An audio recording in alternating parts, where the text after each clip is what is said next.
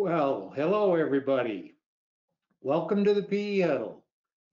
I'm your host, Bob Pangrazi, and as you know, we discuss and offer advice about issues and concerns related to physical education and teaching. And we've focused a lot uh, on COVID uh, and its impact on teachers, and certainly we're not going to stop because we know, you know, there's still a whole lot going on out there.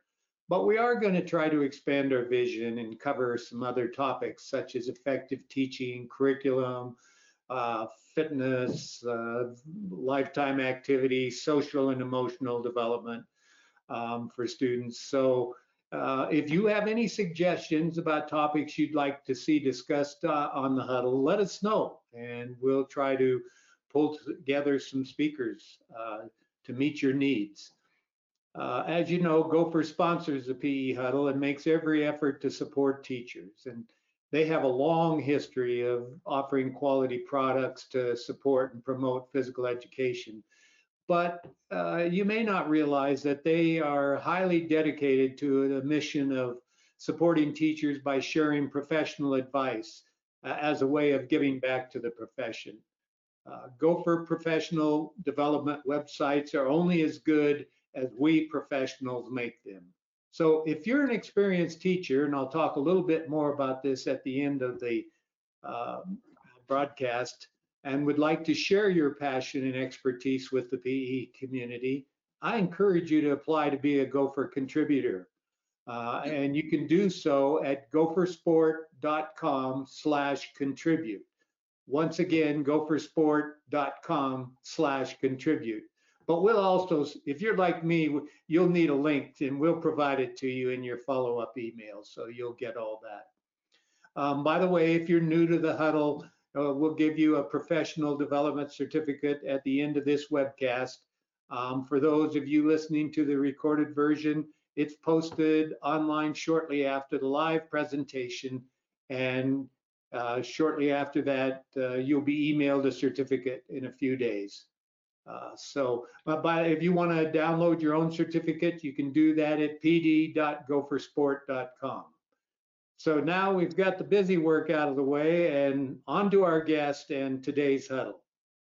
You know, physical education has long included physical activity, skill development, and fitness as pri primary points of focus for our profession. Today, with a focus on fitness, our guest is Mr. Darnell Clark. He holds degrees from Northwestern University, Arizona State University, and is currently a doctoral student uh, in kinesiology at the University of North Carolina at Greensboro. Darnell has a physical education teaching background and currently serves as the Director of Strength and Conditioning at Charlotte Country Day School. He and his staff are responsible for the human performance needs of 70 teams within 70, 26 sports. I don't know, that sounds a little overwhelming to me, Darnell, but uh, I, you look like you're holding it down. Um, Darnell was recognized by the National Strength and Conditioning Association as the National High School Coach of the Year. Darnell, it's a real pleasure to welcome you to the huddle. I, I couldn't be happier about it. And uh, let's warm you up, stretch you out, get you ready for your conditioning on the huddle here uh, uh, by having you just give us some idea of your background in physical education. By the way, I I just wanted to mention because Darnell's about as humble a person as you'll find, but Darnell was also a football player at Northwestern, so he's got a lot of background in teaching and sports. And take it away, Darnell. Well, first of all, I just want to thank you for inviting me to be on the huddle. This is a, a pleasure to be able to connect with you um, again. It's been some years, and um, I'm, I'm really pleased to, to be here as your guest. Uh, a little bit about me I grew up in St. Louis, Missouri.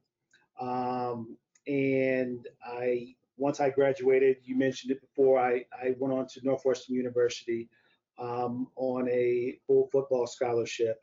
And for me, I really wanted to use football as a means to an end to get the best education that I could possibly. And Northwestern just fit me like a glove. So I was very fortunate to be able to go there, um, play there in the Big Ten, and uh, get a really good quality education, meet some of my best friends, and just, you know, push me in a traje- trajectory of, you know, being a, a professional and a, and a good person, which is what I always aim to be.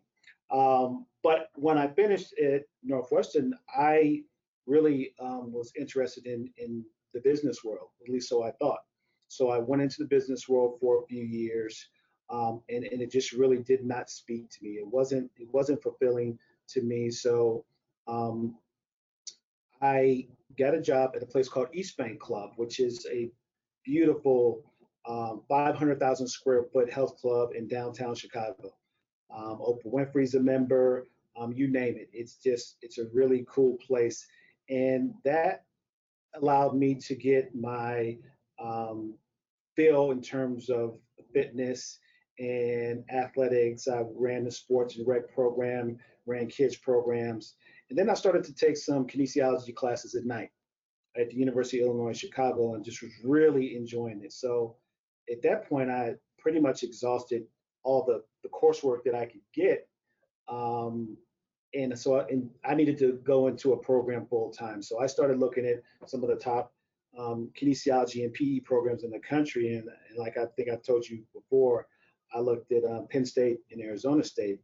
And quite honestly, I was I had enough of the cold. So um, I went down to I had some friends that worked for the Cubs in the marketing department, and they had a client of Southwestern Airlines, and they got vouchers all the time. And they was spring training. They say, hey, you want to come to Arizona? Now, this was a little bit tough being a St. Louis Cardinal fan my whole life and going and hanging out at Cubs spring training. But I looked at it as a means to an end. I was going to get to go down there and visit Arizona State and walk the campus and actually got to sit down with uh, Professor Paul Darst and just chat about the program. I don't even know if you know that, Dr. Pangrazi, but um, it, it, it, was on that trip that I decided that that, that was going to be the place for me. So moved down to Arizona in 99 and um, started to, wanted to get residency first. So I um, got a job teaching PE in the Mesa School District um, for a year. And I was a traveling lower school or elementary PE teacher. I had four schools, I had two schools a day, and I alternated. Um, and it was the greatest lesson for me to really be immersed in the dynamic physical education method. Um, the in services were wonderful once a month, and it allowed me to enter my master's program at Arizona State with a wealth of experiential knowledge in that one year of getting residency. So it was really nice to learn the the science behind the method um, after I taught for a year, and it was very helpful in, in navigating through that. So finished that. Um, actually, while I was in that program, I also um, worked as a graduate assistant in the sports performance department at Arizona State. Um, being a former football player, that was a in for me to work with that that program and that team. Dirk Koetter was the coach at the time, and they like to have former football players coaching football players. It's a kind of a respect thing. It's a kind of a, a rite of passage, and it allowed me to get my feet wet in terms of strength and conditioning. So I had this duality. I was working in with lower school. Um, I was doing student teaching at a middle school down in Mesa, and I was also working in the sports performance department. So at the completion of that, um, I started looking at schools back east. Um, and quite honestly, I started looking at boarding schools because I wanted to be able to teach PE, coach, and possibly have the opportunity to have some housing. Had a young family at the time, and I was trying to maximize, you know, my skill set. That landed me actually in Charlotte, North Carolina, at the Charlotte Country Day School, where I was the second full-time strength and conditioning coach which was really right up my alley. So 16 years later, uh, here I am, and uh, it's been a wonderful ride. And I just am very fortunate to have the support and the resources that I do at a place like this. Well, that's uh, that's a good ride, and you've worked hard. I know that, and congrats on where you are. Um, you let let's let's kind of you know we're going to kind of talk and combine physical education and strength and conditioning. And we're not going to look at high level fitness performance as much as we are as you know, bringing kids together and putting a program and doing some things like that. So some practical things for all those teachers that are out there listening to us. We're going to talk about that. We're certainly not going to delve in and and uh, tell someone how you create a football conditioning program. That's not where we're going. Um, but tell us a little bit about, uh, you know, a kind of a nutshell view of what you do as a strength and conditioning uh, department head. Yeah, so as you mentioned, we are a, a very big school in terms of um, athletic opportunities. We start our uh, comp- competitive athletics in middle school in the seventh grade. So first, let me back up. So we have junior kindergarten to fourth grade. That makes up our lower school. Then we have a campus about five miles down the road that is fifth, sixth, seventh, and eighth, and that's our middle school. And then you come back up to the high school. The high school and the lower school are on the same physical grounds, um, different parts of the campus. And then you go 9 through 12. So athletics starts at the middle school halfway through competitively um, in seventh grade. So seventh, eighth, ninth, 10th, and 11th makes up our athletic offerings. Um, lower school has physical education every day. Middle school has physical education every day. And at the upper school, they get their physical education credit through athletics. So high level, 90% of our upper school athletes, um, or 90% of our upper school students play at least one sport.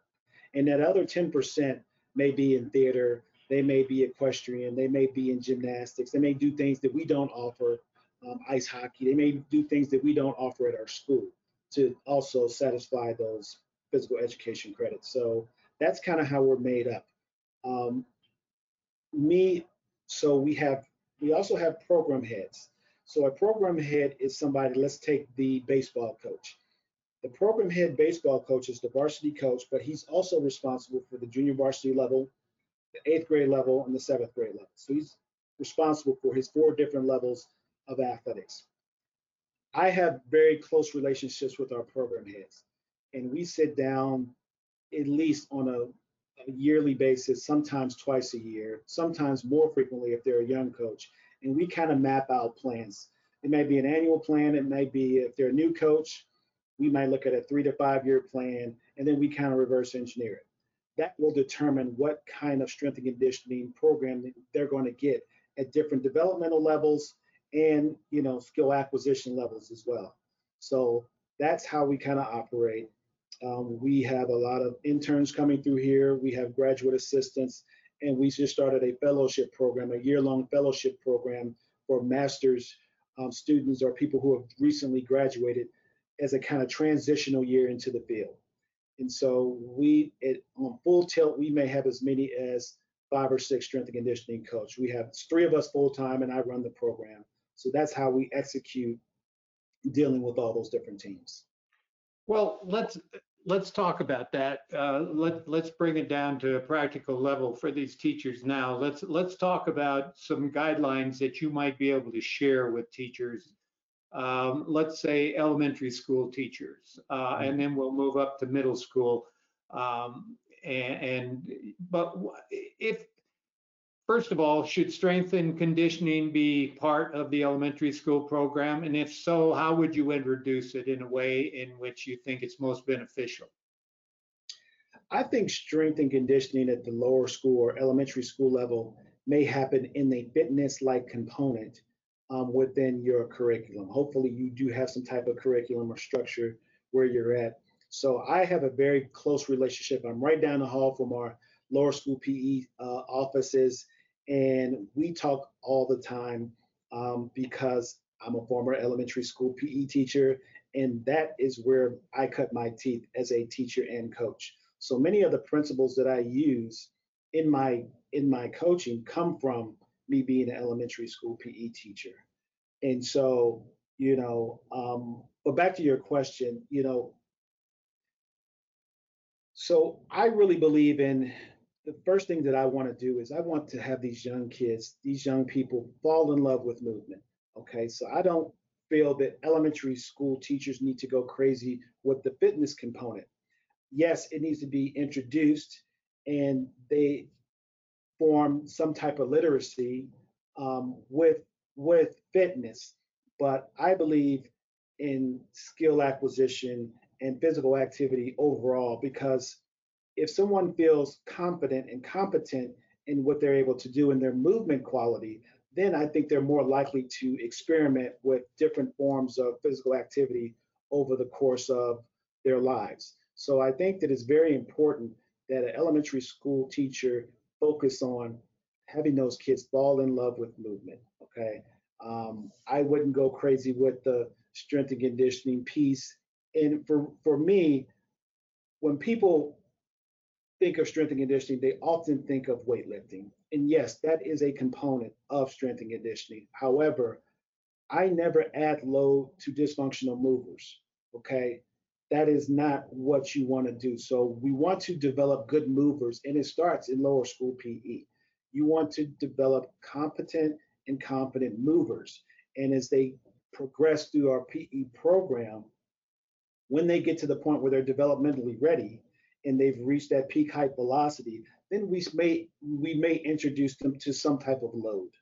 Um, but really, we want to work on movement quality first.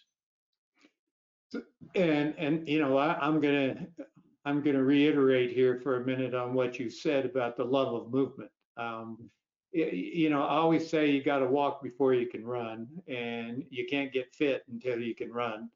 Um, so there's a there's a hierarchy of things, and with young kids, uh, I, I, think I hear you saying um, that there needs to be a fitness component in their lesson so kids experience it, but you're not interested in monitoring how much they do, et cetera. You're telling them to do their best when it, within a certain amount of time. You're encouraging them. Uh, the emphasis isn't on seeing how many more you can do than your neighbor next to you, but rather it's a it's an experience that's good for you personally and somewhat geared to you personally. Uh, and that would be in PE. Now, what if some of these teachers, uh, the model's slightly different in schools, and your model is typical of private schools, but in in public schools, if someone has to teach let's say fifth and sixth grade football, flag football or something, would you introduce a conditioning com, uh, component in kids who chose to go out for flag football uh, and it's not required of everybody? Yeah, so how I would integrate a fitness or strength and conditioning component in it, it might be in the first, let's say it's a, let's say it's a 35 minute class let's say the first seven minutes that could be your warm up, you introduce some movement quality things and really, you know, you mentioned our our our situation here where we're a kind of a closed loop system. It goes from lower school to middle school, middle school to high school. We're really working on our language right now so that these kids are hearing the same type of language, similar type of cues throughout. So when they get to a point where we are looking at some type of performance evaluation, that we're speaking the same language. So I would be very cognizant of introducing kids to to the language and proper movements within the warm up, and that can become your strength and conditioning. Um, you know, gravity is a great teacher. Um, you know, in terms of movement, and so there's all kind of things you could do with no equipment and minimum equipment to really satisfy that strength and conditioning component in your lesson. Would it be fair to say that um, with young kids, they play sports to get fit, whereas older kids get fit to play sports better? Yeah, I, I would say that. And, you know, when it comes to the high school, we have kind of built it in their their experience. I don't think that a lot of kids inherently enjoy the struggle that happens in preparation for their sport. But one of what makes me a true physical educator, in my opinion, is that I'm not necessarily worried about the outcomes. I'm trying to teach them about process. And if they start to embrace and enjoy the process of training, and you know, my job is to, I like to use this term, constructive struggle. Um, making things challenging, but letting them know that there's a process of, you know, that kid that squats 300 pounds didn't walk in here squatting 300 pounds. He started off with a good body weight squat. and then he, need to progress. And then, you know, genetics play a role in that too, which is a whole nother conversation. But um, yeah, it's the same concept of falling in love with movements, falling in love with the process. So I can help with their confidence. So when they go out on the world, they're not playing sports, or if they are playing a sport in college in terms of recreational, um, that's a good thing. Or whether they walk into the, the, the fitness area, they have confidence. Hey, I know what to do in here. I, I'm, I'm not a fish out of water. You know, that to me is what we're trying to do here. Um, the kids that are the, the physical alphas, um, genetically, I have an impact on them, but they came into this space already the alphas, and those are the ones that go on to play on the on the next level typically. Um, and I had minimum thing minimum to do with that. You know, what I try to do is top everybody up to be the best that they can be. You know, and I, I hope I didn't go off topic here, but no, you know, I think that- uh, I think what you just said is a huge mouthful. You top Mhm. everybody up to be the best they can be. I, I mean, you know, I, I I love that kind of thinking, and and I think you're just as honest and straightforward by saying, you know, when a when a genetically gifted athlete excels, it- probably it's because of the genetics more than it is you. Um, Yeah. and, and that's a fair statement. And and and so I, I always try to use this word, uh, this thinking with young teachers, uh, working with young kids. Um, you know, first of all, they don't respond much to training. Okay, most of their improvement is due to increased efficiency and economy. But as far as actual response to training, that really doesn't uh, occur much with elementary kids. And you you get some young people working with kids and after school sports and that sort of thing, and they think they're going to get out there and run them to death and do all the workouts and all the drills and and fitness, and it becomes more of a fitness lesson than it does become a sport lesson. And there's probably nowhere to go with that. It, that probably accomplishes very little, and it doesn't create that love of movement for those kids who aren't genetically gifted. And I, I you know, it, the reason I like your statement is that genetically gifted kids are, if they do well, they're rewarded by their performance. The other kids who are trying hard may not be rewarded at all, and that's pretty tough to stomach. So, um, get them all active, get them all. And, and by the way, you don't know what a kid's going to be in elementary school because once they start into adolescence, you got muscle fiber differentiation and they grow a brand new body and it's a whole different kid. And a kid who was a great endurance runner now isn't. Rather, he's quick and speedy and he's he's changed. So, or now she can do skills that she couldn't do in elementary school. So, you know, you don't know what you're having. And I, I just think the way you couched it in love of movement, uh, I, I just think that's a marvelous way to look at working with kids uh, in after school sports, uh, club sports, and PE. I think that that should run through everything they do. Right, right. I'm with you. All right, let's crank it up a notch. Let's go to middle school. Now Okay. let's let's go to middle school. What uh, now? How do you start to look at it at that level? So middle school is, is a challenging age. There's a lot going on in middle school. You're Uh, right. There's a lot going on hormonally, um, socially, and every other kind of way that there could be. We're, very fortunate to have a separate campus for a middle school so they can have that craziness contained right there, you know. But, you know, so for us, middle school is, from a PE standpoint, is when they start to get introduced to uh, sports and and more game component.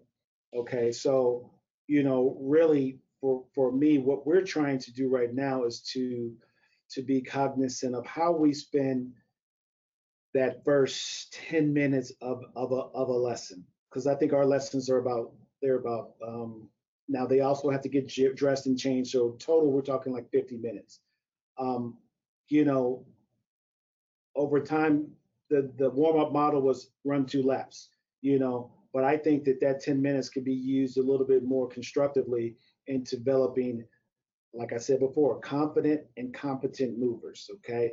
And what I really would encourage middle school teachers is to plan these things out. Look at your lessons. Study your lesson of that that those three weeks, and what is the what are the primary movements that are going to make those people successful in that unit?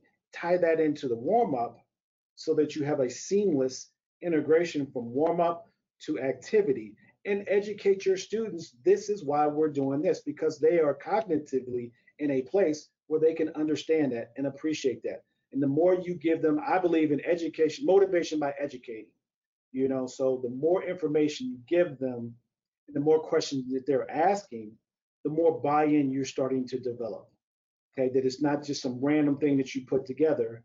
You know that there's been some some thought and some process to this. So that's my advice for middle school is to be very uh, uh, conscious of how you lead into whatever unit that you're working on, if it is a sport or game unit that will take up majority of your PE time. Gee, I, I, yeah, there again, I, I, think that's, that's well said. First of all, we know that the middle school kids question everything you do. Okay, Mhm. so why are we doing this? I don't like this. Why, Mm. I don't know why we have to do this. I just want to play. And, and But be When you- proactive you know? Go ahead. proactive. I was just saying, be proactive about that. They're gonna have questions, put it out there for them, start asking them questions, embrace that, because that's where they are in their development.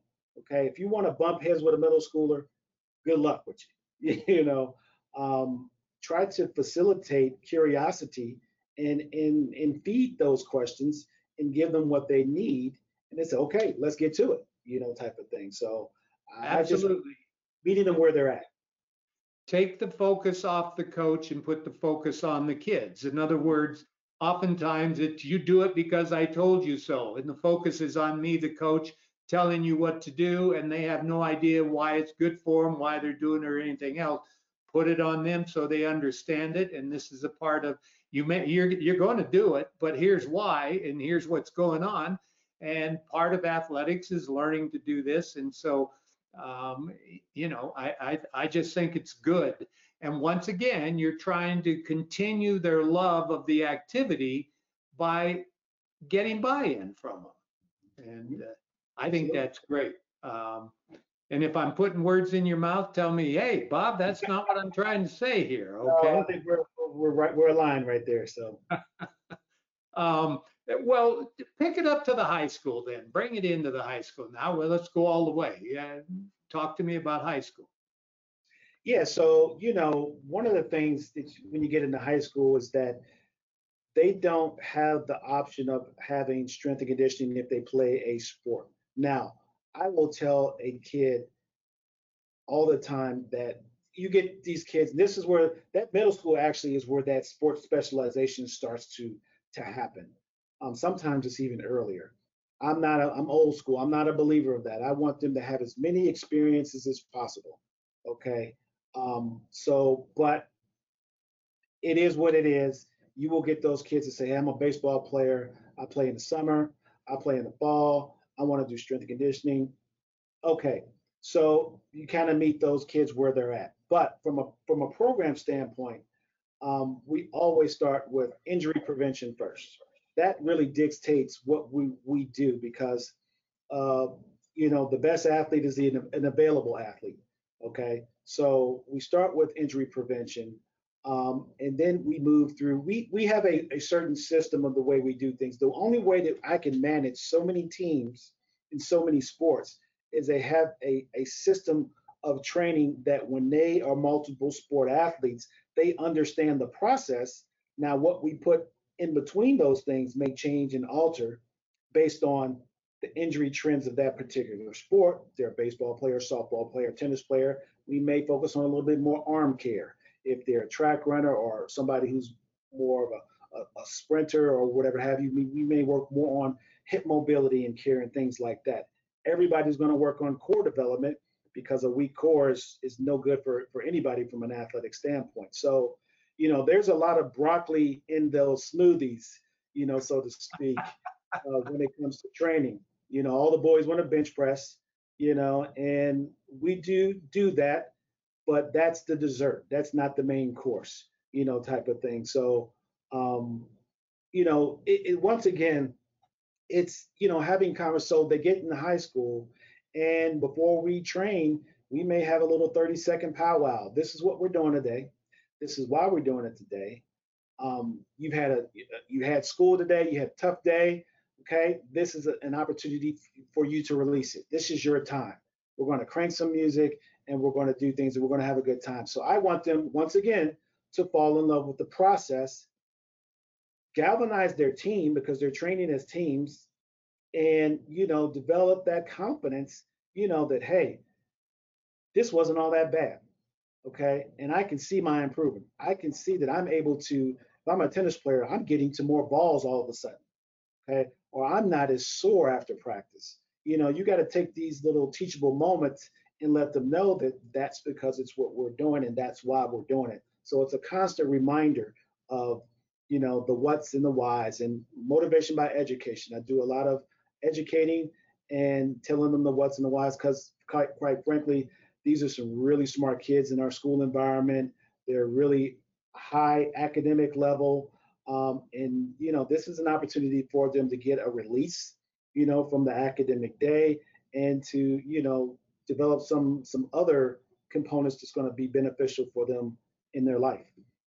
And kids from all social SES levels need Absolutely. that just as Absolutely. much as your kids. Absolutely. I mean, they all need it. Um, I got a couple questions coming in. Um, one that I hear all the time. Um, at what age should kids start lifting weights? Okay, so once again, never add load to dysfunction. I'll repeat, never add and load. Explain that. That, that. that sounds pretty good, but explain what you mean by that, Darnell. What I mean by load is any additional weight beyond their body weight. If they are not good movers, if you can't perform a good squat pattern with your body weight, why would I put a bar on your back to do it incorrectly? That's going to create more harm than it is good. So think about progressions. Think about regressions, which is moving backwards. So if they're good movers, maybe I give them a five kilogram medicine ball. Maybe it's a, a weight vest. Maybe, you know, I progress them in a way that's going to be progressive, but also make sure that they're not skipping too many steps to where their movement patterns become poor. Okay, so back to the age. Peak height velocity is very important. If you look in the research in terms of introducing certain things, that's that's really occurs in the middle school range. So middle school is actually a good time to start introducing them to. And just uh, just to clarify here, I don't want to interrupt you, but you know, sure. people I want people to know what when you say peak height height velocity, tell them what you're what you mean by that. So in that that anywhere from let's say 11 to 14 age, they're starting to hit these growth spurts. Um, and it's it, it is a window of it can be either awkwardness because they're growing really quickly, um, but it's really a developmental term um, that they are they are starting to hormonally be okay to perform exercises with load because their their hormones are going to support that. Their testosterone, their these different hormones are starting to be infused in their body, which is why one of the reasons you have so many emotional things going on at the middle school level is because they're hitting, they're getting all of these hormones that are that are being pumped into their body. It also is an opportunity to to really start to ramp up, so to speak, that that training. But if you haven't created a good mover coming up to that standpoint, I would not suggest it. Okay movement is your priority first. Then load can be added afterwards or additional weight. But be very careful of where the weight is coming from um, and how much it is. And when I say where the weight's coming from is whether it's in the front of the body or it's behind the body or things like that. Um, because one of the things that's happened, even though peak height velocity is happening, middle schoolers typically have a weak core if you have a weak core, it's really hard to be to to hold your posture. You know, so that's something that you can start to work really hammer is their core strength through through various various things. Um, so, and there's a lot of research on that. If you if you just Google, you know, um, that question, hopefully looking at some good journals, you'll you'll get some good information about um, the science behind that. Well, uh, uh, uh, let's go back to peak height velocity. Um, about when would you tell people that's going to occur? That's the tricky part because it's different in each I know person. it is, but give me a give me some rough. I'm going to pin you down, I want to say, Mr. Clark. I'd say, so in, in, in boys, I would say 10 to 14 um, is, is kind of a sweet spot, 10 to, 10 to 15. Um, girls, maybe a year earlier, because girls typically develop a little bit quicker than boys. Um, so let's say 9 to 14 in, the, in that range, you know, um, which is right in that, in that middle school and early high school years. And the reason I pin you down on that one is because, you know, these teachers are going to say, wow, peak height velocity, how do I find that? And how do I know I'm really right? And how do I track that? And I, I don't know. I mean, so we got to give them something they can work with that's a little more concrete. And And, That- and I will, we all have those those kids that are that are growing growing facial hair in middle school. They've hit their peak height velocity earlier than the kid that can't shave until he's 17 years old, or is not getting hair on his you know on, on his arms or on his legs and things like that. So those are some of your keys right there. Is is when kids start to develop it, and you get various levels. You get a kid who is you know can be physic. He can be 13 but in his body he can be 16 and then you can have a kid that's 13 and can be 9 you know developmentally so it's a large swing yeah, and, and, uh, I- you know, what you're saying is prepubescent kids. Uh, You you wouldn't, you wouldn't lift weights with prepubescent kids is what I hear you saying. You'd wait till they start that growth spurt, uh, probably. yeah yeah and i could you know if if you haven't had contact with them prepubescent is actually a good time to start to really start working on movement quality if you if you don't have you know control of what they're doing at the at the elementary school level that that early middle school level is a is a good time to start working on really shoring up that movement quality because it's going to hit different people at different times. And and you know it's easier to transition when they're good movers than when they're not. Yeah, and, and I, I think the, uh, I, I think uh, a, a real key is, you know, as light a weight as possible until you get the movement patterns that you want.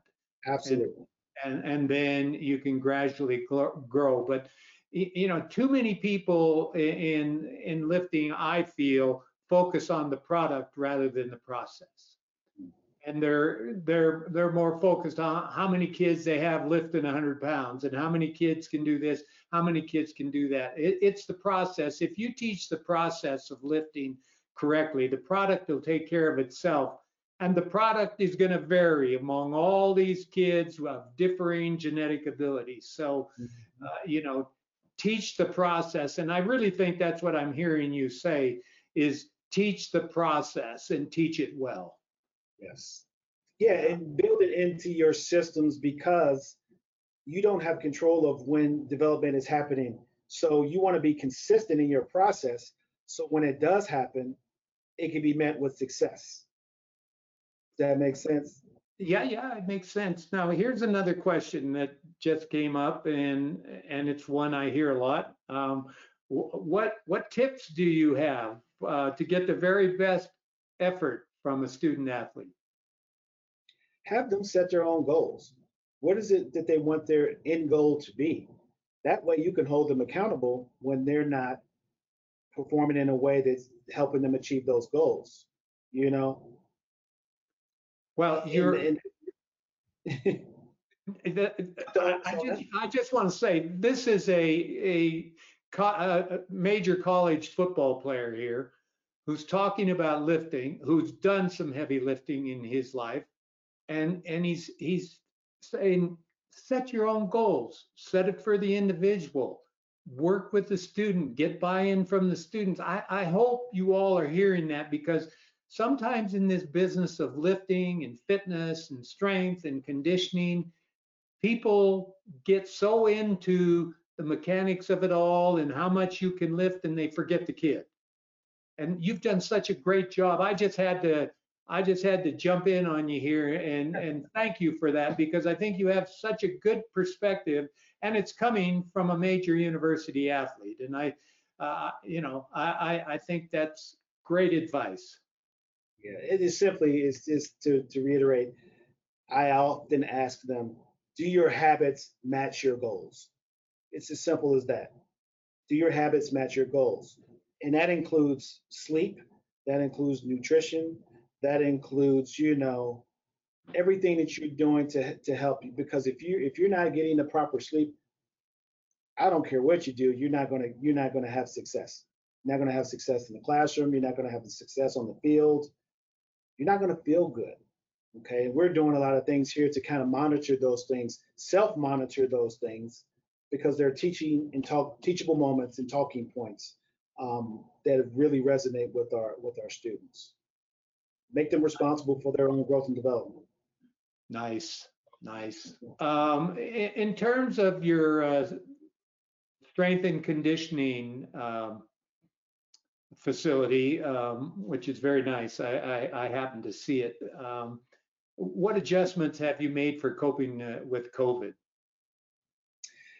So really, it's it started this summer. Um, we did, we decided um, in being in cohesion with our, our county, which is Mecklenburg County here, we started doing training outdoors, outdoors only, and we did it in smaller pods. And the reason we did it in pods is for contact tracing. So if there was some someone who was exposed to someone with COVID or somebody who had COVID, we were able to not have to shut down the whole system, the whole thing, but that particular pod. And um, all of our training, we are fortunate enough to have land here. We're fortunate enough to have mobile equipment and some other structures outside. So we did all of our training for all of our sports. And by the way, we had more. This is my 16th year here, and this was our highest summer attendance. All because everybody was around, you know. So it we were out of school for since March, like everybody else. The kids hadn't seen each other and it was it was such a pleasure for them to get to see each other and, and interact. And we have a bunch of land, so we were able to spread out and do things and have time to transition and and clean things. So then when the season started, we started. We have 11 training stations or 11 racks, and we assigned one person per rack, and we're still at that stage right now. Um, but probably two thirds of our training is still happening outside. Um, before I came on with you, I just finished with our uh, girls um, soccer and girls lacrosse, and we were doing movement sessions. So our strength and conditioning program, we have movement sessions, we have strength sessions, and then we have recovery sessions. And we have sometimes they're merged into in the summer. We may have all three, you know, over the course of an hour and a half or something. Um, in season, Teams may only do movement sessions. Um, some teams may only do weight sessions. Um, so we have different components that that that that make up our, our strength and conditioning model here. All right, I got another question for you. I'm going to put your feet in the real world. Okay. Not in the country day school, yes. where you have you have a lot, and I'm couldn't be happier for you. That's not the point here, but the point is, I got a question what, um, how would you have people, uh, Darnell, I want to start and, and try to create a little fitness area. And mm-hmm. I only have a little bit of money. And I don't know what's, I just don't have much money to buy anything. I, I you know, should I buy stretch bands? Should I, what, what should I spend my money on? Absolutely. So I'm a big fan of, you just mentioned bands medicine balls. Um, those are two things that are latex. those are your cheapest items. Those are mobile items, so you can you can take them in a, in a number of places, um, and they provide resistance for you. Um, then I may move up to maybe, uh, well, obviously things like jump ropes are great. Um, you got heavier, thicker jump ropes. You have speed ropes. Um, those are also inexpensive. Um, and then the next step up was probably something like a weight vest. Um, I find that I'm a big fan of, of, of weight vest um, because it helps you from a from a posture standpoint. If I want you to do walking lunges, it's nice to have a 10 pound weight vest to do it, or maybe some bear crawls, or you know just different things that that um, won't change your gait too much or your your your movement patterns. So those are those are some things off the top of my head um, that Gopher sells or other company sales. I mean, local uh, in this region of the country, Dick's Sporting Goods, you know, is is very is our big um, box um, sports equipment store. I think I Um, like the first one you said best. Yeah, yeah, absolutely, absolutely. But you know, things that are um, those are things that are mobile, um, things that you can keep in your your vehicle or in your locker or someplace that you know that's not going to get uh, grow legs, as I like to say, you know, and, and walk away, you know, type Yeah. of thing. So Yeah. those are those Um, are good. I got another question here that came in. Uh, are there any sports? Because you know you've got what 26 sports, I think you said. Mhm. Are there any sports that you don't do any strength and conditioning for? You know, it's funny. When I first came here, I started with two teams. I football and I had volleyball. And I had to build those relationships with those coaches and made sure that I added value to what they were doing. Now it is 16 years later, and it probably took me a good five or six years before we had everybody on board um, with strength and conditioning there. There is no one, cheerleaders, golf, swimmers, um, track and field distance, we work with everybody. Um, dance team, um, and, and not everything looks the same, you know, um, but we have a full commitment from from all these different teams. Now, the frequency varies, um, but we make a point to to offer uh, opportunities for every everyone. That's a Good. good question. Yeah, that was a good question. Um, we do have a we have a pretty uh, sharp uh, audience out there, and they ask some questions that we can't answer too. I guarantee you. They every once in a while they stump me. Um, let let me. Uh, we're going to pull this together here. I'm going to give you a couple minutes to talk about uh, diversity, equity, and inclusion. And and you know we we know they're important in PE.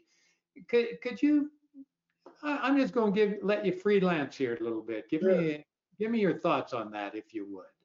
You know, the diversity, equity, and inclusion is is definitely on our minds right now with everything that's going on in this country.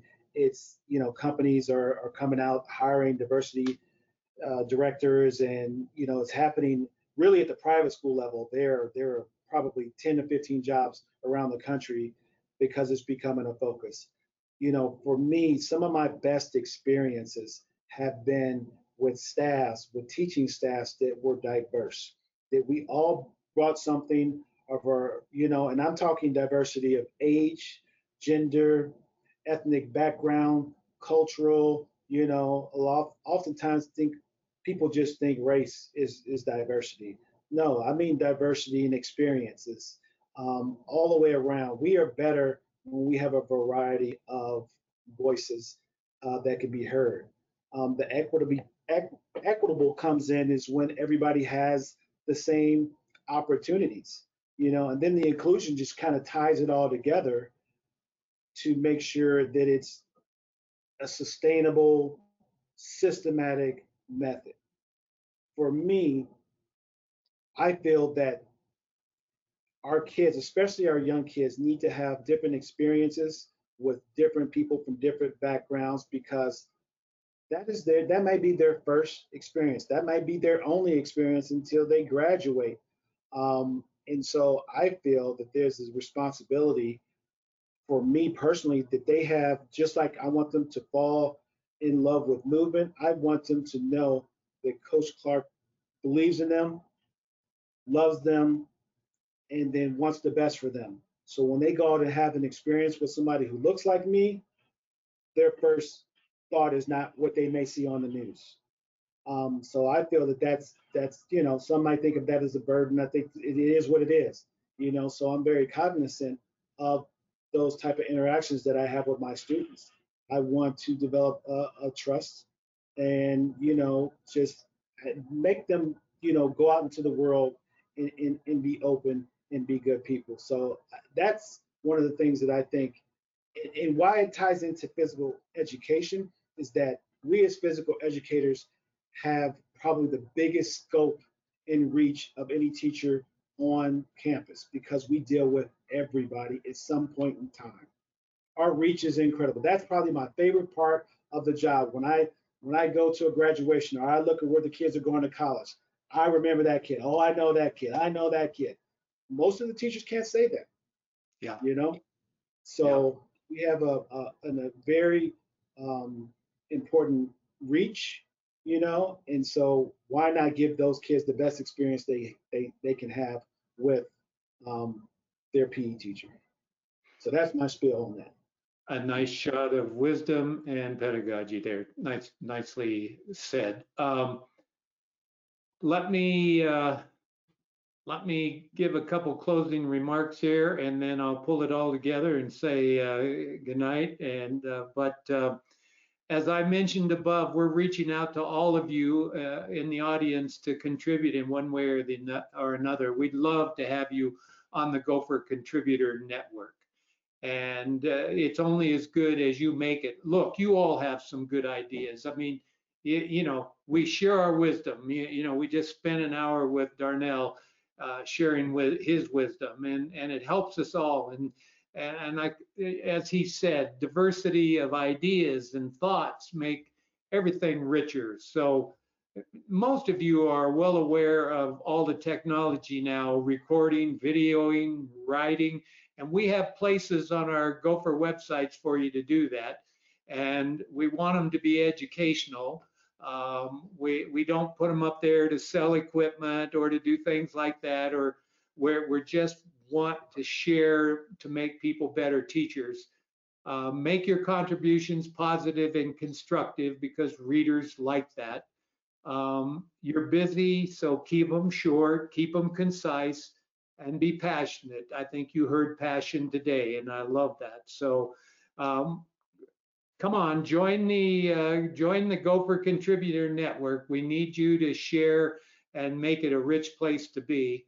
Uh, and with that, I'm going to circle back uh, to Darnell and say, what a, what a great uh, hour and joy to spend with you, Darnell. Um, I don't get to see enough of you. In fact, I see about what once every 12 years or something. But it, it, it is great to see you, and uh, and I really appreciate your insight on these things. And uh, I thank all of you out there in the in the audience. Thank you so much for joining us. Our next. Uh, you ever had a teacher you work with that you can't change and they refuse to change and they're going to do it their way and I'm sick of education, I'm not doing this, and they've turned cynical and you're wondering how to change them. Well, we're going to talk about some things you can do to change teaching behavior and that sort of thing in the future.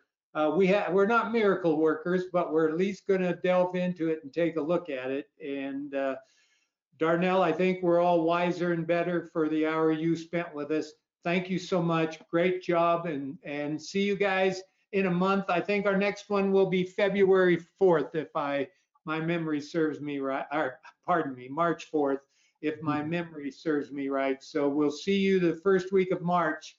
Take care, everybody. Thanks for joining. Thank you. Take care, everyone.